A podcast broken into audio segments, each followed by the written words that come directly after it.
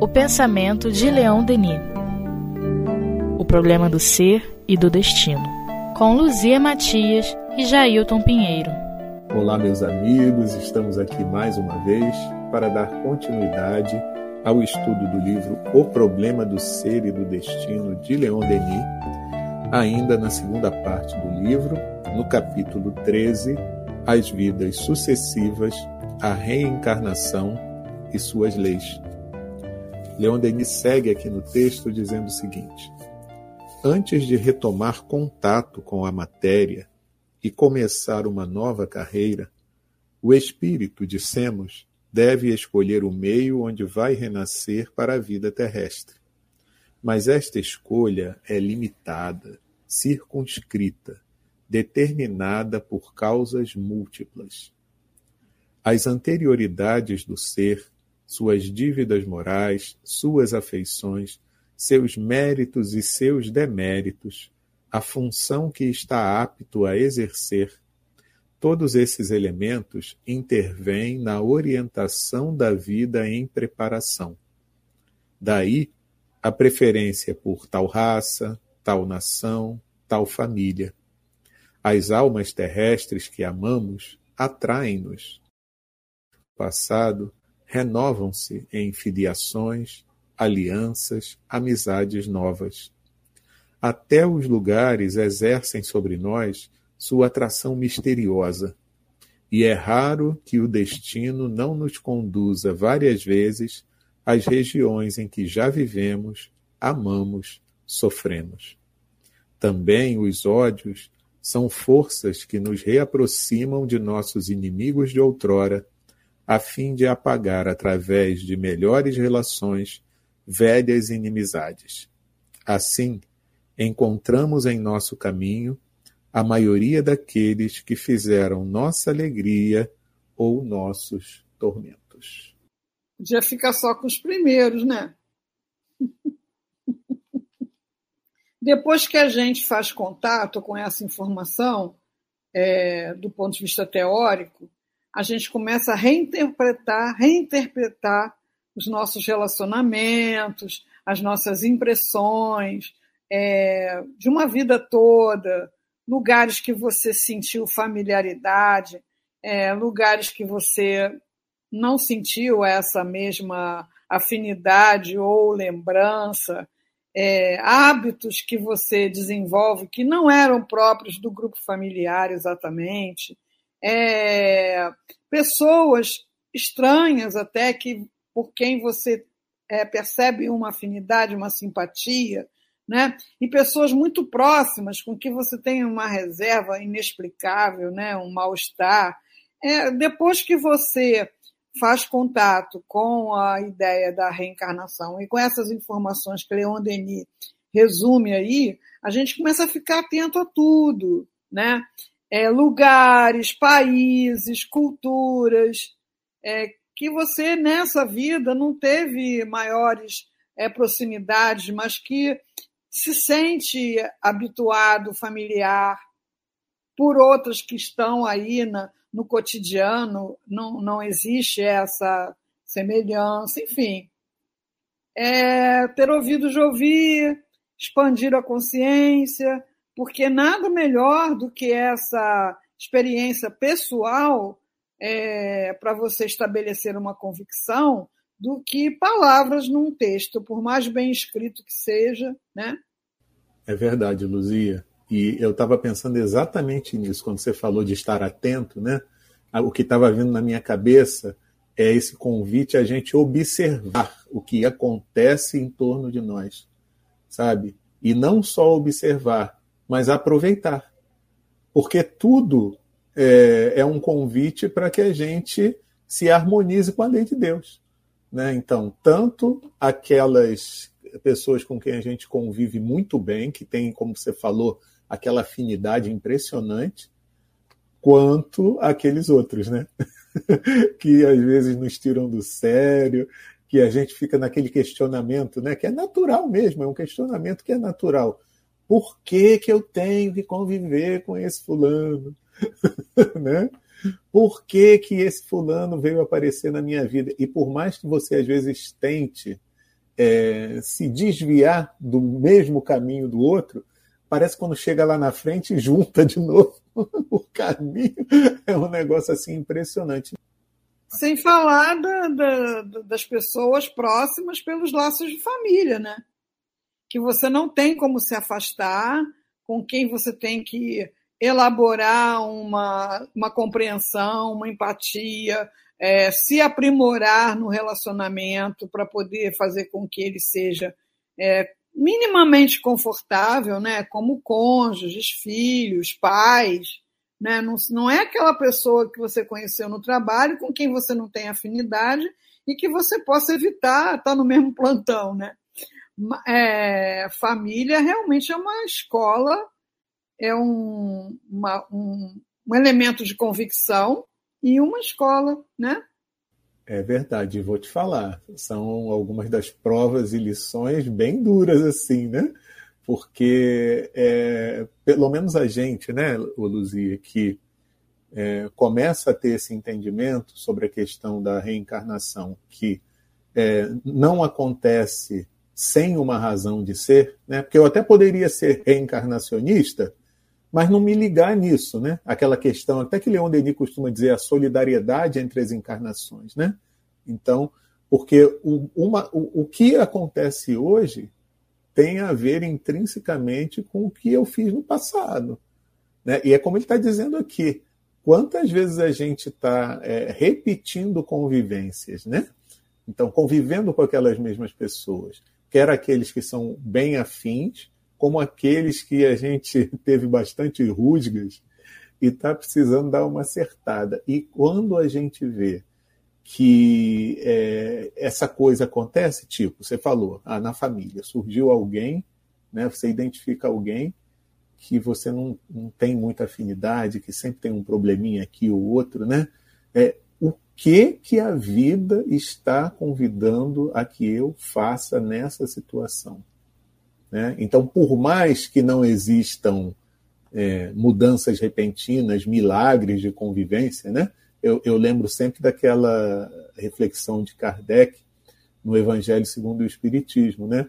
quando vai falar do amor aos inimigos, e que ele diz: não, não tem como você. É, é, o coração não bate igual na presença de um amigo como bate igual na presença de um inimigo. Não tem como ser isso. Mas é pelo menos você saber que, é, diante de uma situação em que você teria a possibilidade de fazer algum mal àquele seu inimigo, você já recua, né? Então você já pensa duas vezes, você já não age de modo a prejudicar aquele que é considerado o seu inimigo. Então é tudo isso é um exercício, né? Um exercício para que a gente chegue no futuro a ser um homem de bem, como o próprio Evangelho nos convida a ser. É, trazendo para um trabalho bem próximo de todos nós, é, como nós somos predominantemente egoístas e orgulhosos, as pessoas nos incomodam nem sempre por serem más pessoas ou por fazerem coisas para nos prejudicar. É simplesmente uma questão da gente ter dificuldade de acolher o diferente, né? É, de acolher o. Como é que é? Aquele por quem não temos empatia, né?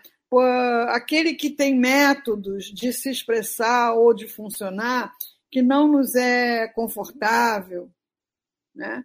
E isso te obriga a aprender, quando é uma, uma relação muito próxima, tipo pais, filhos, cônjuges, irmãos, né?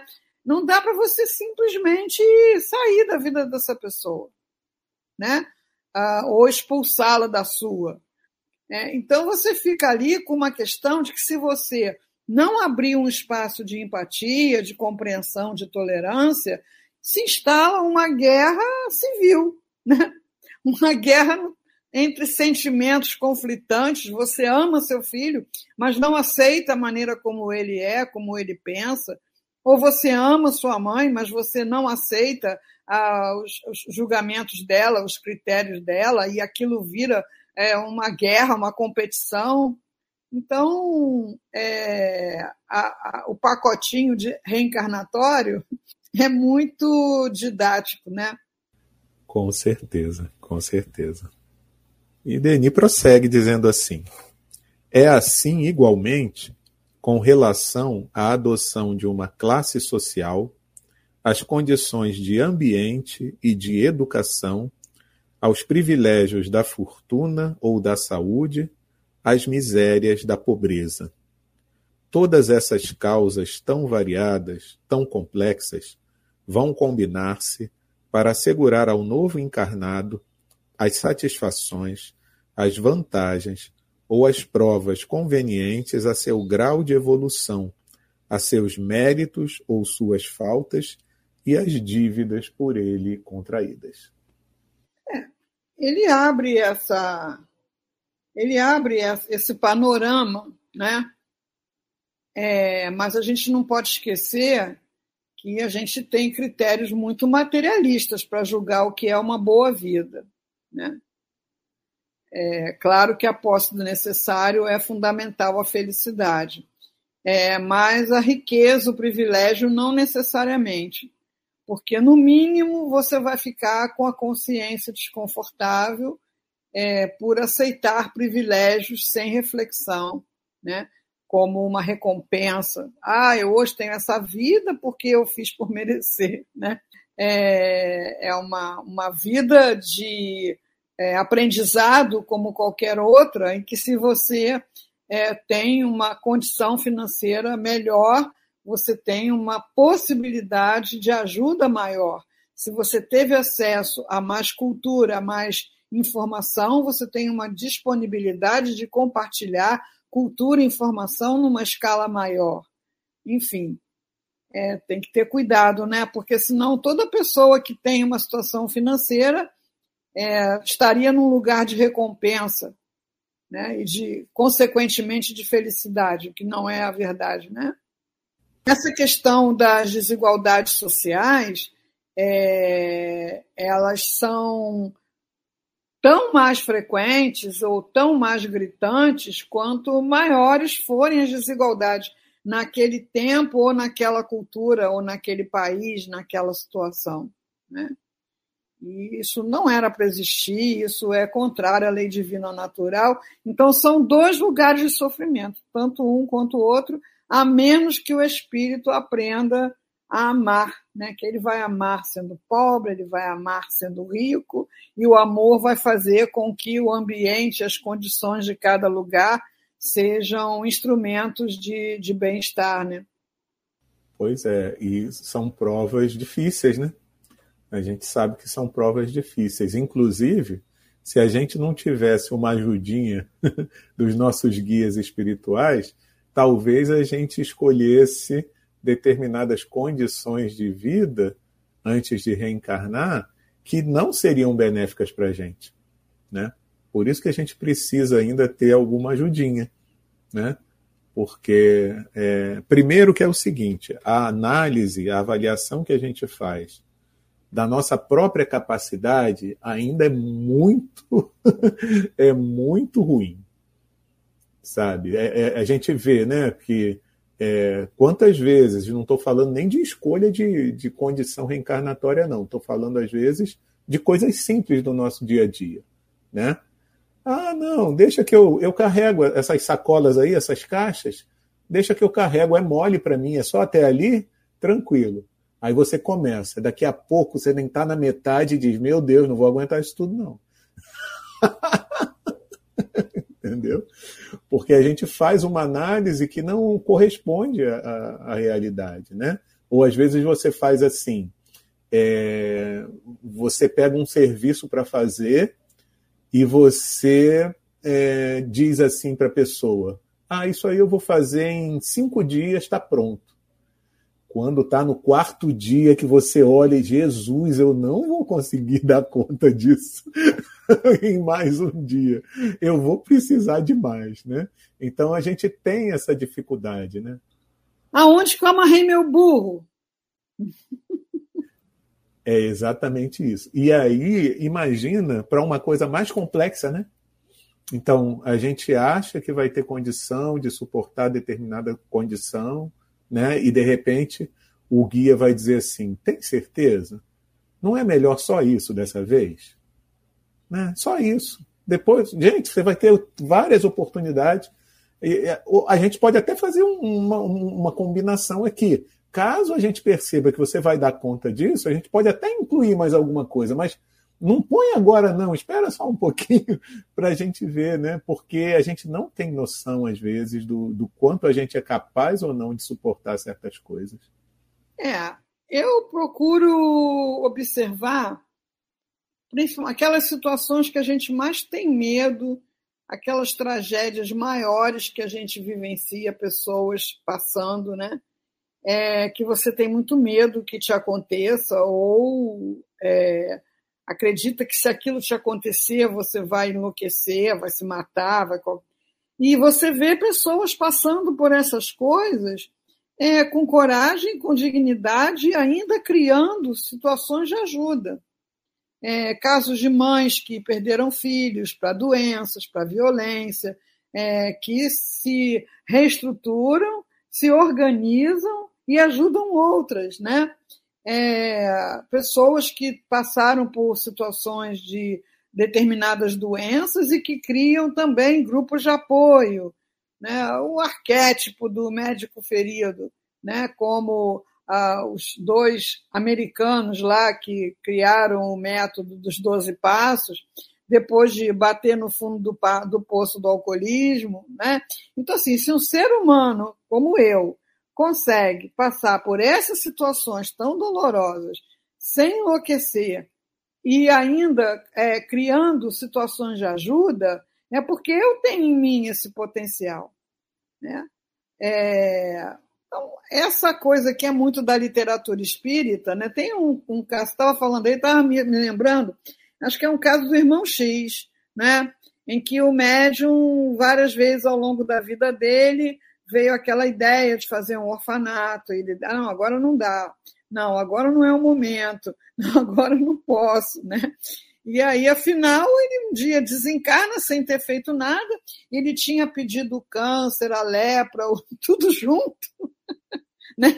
E trocaram só por esse trabalho, né? De ajudar a criança. Não, você não precisa ter nada disso, nem câncer, nem lepra, só precisa ajudar as pessoas. Aí ele achou que era molezinha, mas reencarnou, não fez, né? Enfim, a vida com a luz da reencarnação faz muito sentido, né? Faz, você me fez lembrar agora daquele caso. É, como é que era o nome daquele é, que fez aquela peça Além da Vida? Que foi uma das primeiras peças espíritas. Eu esqueci o nome dele. Ele já desencarnou, era conhecido da Globo e, tal. Fábio Sabag? Não, não, não. Era, era outro. Era um diretor, mas eu não, não lembro agora o, o nome dele. Vanucci. Então, acho que era o Vanucci. Isso, Vanucci. Então, o que, que aconteceu? Dizem que ele ia muito ao Chico para pedir a opinião do Chico, do Emmanuel, sobre a, a montagem da peça, né? E que ele várias vezes ia e tal, não sei o que, até que uma vez o Chico disse assim: olha, o Emmanuel está dizendo que já passou da hora de vocês botarem isso em prática, porque orientação a gente já deu o que podia, agora já está na hora de colocar em prática, né? É isso. Bate um medo, né? Eu, você fica pensando quando você vê certas situações, é, por exemplo, as cidades não é, de Hiroshima e Nagasaki é, estão reconstruídas é, pessoas descendentes daquelas que passaram pela explosão, dando continuidade ao projeto da cultura do país, né? Os que ainda adoecem por conta da radiação, já, já é uma situação é, atendida pelo Estado, já é uma situação. Então, mesmo uma coisa tão catastrófica dessa, acho que é a maior, pior catástrofe que já aconteceu no planeta, né? É, as pessoas se reerguem, é possível. Eu tive uma vez em Munique, em alguns lugares lá, tem a foto de como ficou a cidade depois da guerra. Porque a gente é tão acostumado a ver a guerra do lado dos aliados que a gente pensa que com a Alemanha não aconteceu nada, né? Então aquilo tudo foi bombardeado, cidades, plantações, e a cidade reconstruída fielmente ao projeto antigo, com reconstrução de, de igrejas, de monumentos, né? O que, que aconteceu? Aquelas pessoas que lá ficaram com aquela ferida aberta, né, daquela cidade em ruínas, né, com mortos para sepultar e com tudo, de alguma maneira elas se reinventaram, passaram essa ideia da reconstrução para os descendentes, que trouxeram a ideia da reconstrução, e foi feito. Então a gente não é fraquinho, não. A gente precisa acreditar, né? Pois é, fazer como os espíritos dizem, né? Mínimos esforços. Né? Insignificante, Jailton. pois é. Palavra pesada, insignificante. É. Vamos em frente, vamos em frente. E olha só, Luzia, eu juro que eu não tinha lido antes, hein? Leon Denis concorda comigo, ó. Compreender-se-á, então, como é difícil a escolha do meio.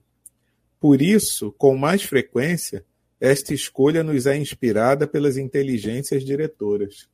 Ou então, elas próprias o farão em nosso benefício, se não possuirmos o discernimento necessário para adotar com toda sabedoria e previdência os meios mais eficazes para ativar nossa evolução e purificar nosso passado. É, somos crianças espirituais, né? Precisamos é, de tutela. Acho que é o livro Os Mensageiros, né, que trata exatamente é, desses médios que né, tiveram projetos e fracassaram, né? Claro que quando a pessoa está fazendo um projeto, ela está num outro momento, né? Como jovem também, né?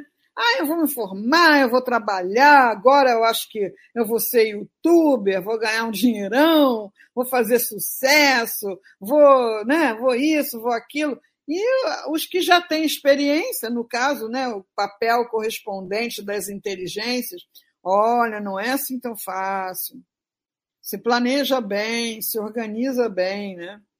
Mas é o tal do, do impulso, né, de ver aquela situação e querer liquidar a fatura. e a fatura é alta, não dá conta de liquidar. Mas eu gosto muito de pensar, é, resgatar situações da minha vida, ou até de conversar com pessoas de, é, é, resgatar isso delas também, né? Como foi sua família? Como foi seu núcleo é, onde você cresceu? Como é que você escolheu o seu trabalho? Como é que você é, escolheu parceiros? Como é que você se posicionou? O que você tinha afinidade, o que não tinha? É muito interessante. Como a história de um comum dos mortais. Não precisa ser uma criança prodígio, uma pessoa extraordinária. Não, é a história do comum dos mortais, não se explica pela cultura, pela família exclusivamente. Para mim, essa é a prova mais próxima, né, para todos nós, da reencarnação. É, Luzia, você me fez lembrar até mesmo a minha própria história dessa encarnação. Porque muitas coisas que eu fui levado a fazer, depois eu descobri, até mesmo por conta de uma, de uma revelação espiritual, que existia uma razão. Entendeu? Porque era exatamente aquele caminho que eu precisava trilhar para atender a programação estabelecida. Então, mesmo quando eu não queria, às vezes eu não queria fazer determinada coisa, eu achava que era outra, é, aquilo que eu insisti em fazer dava errado e as portas se abriam para um outro caminho. Entendeu? E com o estímulo de outras pessoas que às vezes eu não queria aceitar, mas que de repente era ali que, que a coisa ia e dava certo. É muito interessante isso. E pouca gente faz essa, a, essa reflexão, né? Você quer provas de vidas passadas por lembranças que são as coisas que são vetadas em sua maioria, né? Lembranças nítidas de nomes, de situações, né? E que estão presentes nos comportamentos, nas escolhas. Todas as vezes que eu provoquei essa conversa em algum grupo de estudo, nossa, é tanta coisa legal que emerge, tanta coisa. É, eu me lembro né, que o rádio da minha casa ficava ligado na Rádio Nacional, que a minha mãe ouvia aquelas novelas. Né? E quando eu tinha acesso ao rádio, eu ia lá e procurava uma rádio e ficava dançando na frente do espelho. E era Rádio MEC. Ninguém na minha casa ouvia música clássica. Ninguém. Ninguém tinha, não tinha essa cultura. É, e quando eu pude começar a andar pela cidade sozinha, né, alguma coisa em torno de 15, 16 anos, eu comecei a frequentar concertos para a juventude, aí a tudo que era concerto de graça, a, entrava no municipal, me sentia em casa. E aí eu conheci algumas pessoas desse meio, né? É, e era, eram outras oportunidades de, de, de, viver isso aí, que eu me sentia muito em casa, que eu tive a oportunidade de entrar no Teatro Municipal algumas vezes por trás, por onde entram os músicos. E aquilo ali é meio labiríntico, mas aquilo tudo tinha era muito lógico para mim. Eu me sentia muito confortável, não me perdia. Né? Então, assim, da onde veio isso, gente? Não foi da minha família, não foi da minha cultura. Né? É, e qualquer pessoa que a gente é, pede um resgate desse tipo, afloram coisas assim. Né? Bem como explicar isso sem a reencarnação. Na época também que a gente estava estudando reencarnação, a Lucélia Santos foi convidada a ir à China é, por conta da escravizaura, e ela aprendeu chinês rapidinho e comer com palitinho. E chegou lá, ficou muito em casa, muito à vontade. Ela viu um depoimento dela nesse sentido, né? Olha, que é uma cultura tão diferente. E depois disso, eu olhava para a Lucélia Santos e via uma, uma chinesa. O olho dela era meio assim, né? O cabelo muito pretinho. Era uma chinesa. Claro que com os inputs da genética brasileira ali, né? Quando eu tenho oportunidade, eu pergunto para a pessoa: como é que foi sua infância? O que, que foi fácil para você aprender? O que, que foi muito difícil para você aprender? Quais os tipos de pessoa que você se sente bem, é, da sua família, de fora da família? É, é muito fácil de colher provas bem eloquentes da reencarnação. É verdade, é verdade. É, e Lenin ainda diz assim, ó, todavia, o interessado é livre para aceitar ou adiar a hora das reparações inelutáveis. No momento de ligar-se a um germe humano, quando a alma ainda dispõe de toda a sua lucidez, seu guia exibe-lhe o panorama da existência que a espera Mostra-lhe os obstáculos e os males com os quais ela se defrontará. Fala compreender a utilidade destes para desenvolver suas virtudes ou despojar-se de seus vícios. Se a prova parecer muito, muito rude ao espírito, se ele não se sentir preparado o bastante para encará-la, é lícito que a adie e pleiteie uma vida transitória que robusteça suas forças morais e sua vontade. É, a gente precisa é, ter em mente que aquilo que nos parece uma coisa árdua, dura, dolorosa, penosa, muitas vezes não é nada demais, não, é, são condições normais da vida material. Né? Você pega, por exemplo, é, o Chico Xavier, que precisou passar por aquela orfandade, né, que precisou passar por aquela madasta de conto de fada, né, que espetava ele com garfo, né, precisou passar por aquela é, preconceito religioso, doenças no corpo. Ah, isso é uma prova muito rude. Não, não teria como uma pessoa reencarnar no interior de Minas Gerais e ter a garantia de ter uma família com um, dois irmãos, naquela, naquela época todo mundo tinha dois, dez, oito, né? em que as mães eram muito passíveis de morrer de parto, né? de morrer de, de complicações da gravidez. A minha avó foi parteira e ela dizia para mim: minha filha, a gravidez é um pé na cova. Então, a condição de você reencarnar é, no interior do Brasil, naquela, naquele momento histórico, né, de pouco, não, não se conhecia nem antibiótico, não é um, um, karma ligado a débitos de vidas passadas. A orfandade era uma condição frequente para muitas crianças, para a imensa maioria. Né? E que um pai viúvo, né, herdando lá cinco, seis filhos sem a mãe, ele tinha que casar de novo. Foi, foi o que o pai do Chico fez, foi o que o pai do. Do... Ai, meu Deus. Foi o que Bezerra fez. Foi o que o próprio Bezerra fez. Então, tem, tem condições que estão no pacote. Você vai reencarnar naquele lugar, aquelas situações ali não são necessariamente débitos do passado ou é, dificuldades que você precisa superar para se tornar mais elevado. Não, são situações né, naturais. Por isso que Leon Denis fala, né, quando ele estuda sobre a morte, que o momento da reencarnação causa muito mais angústia e ansiedade e tristeza do que o momento da desencarnação. E a gente não concorda com isso, né? Ah, que nada. Mas imagina, né? É verdade, minha amiga. E, e é interessante, né?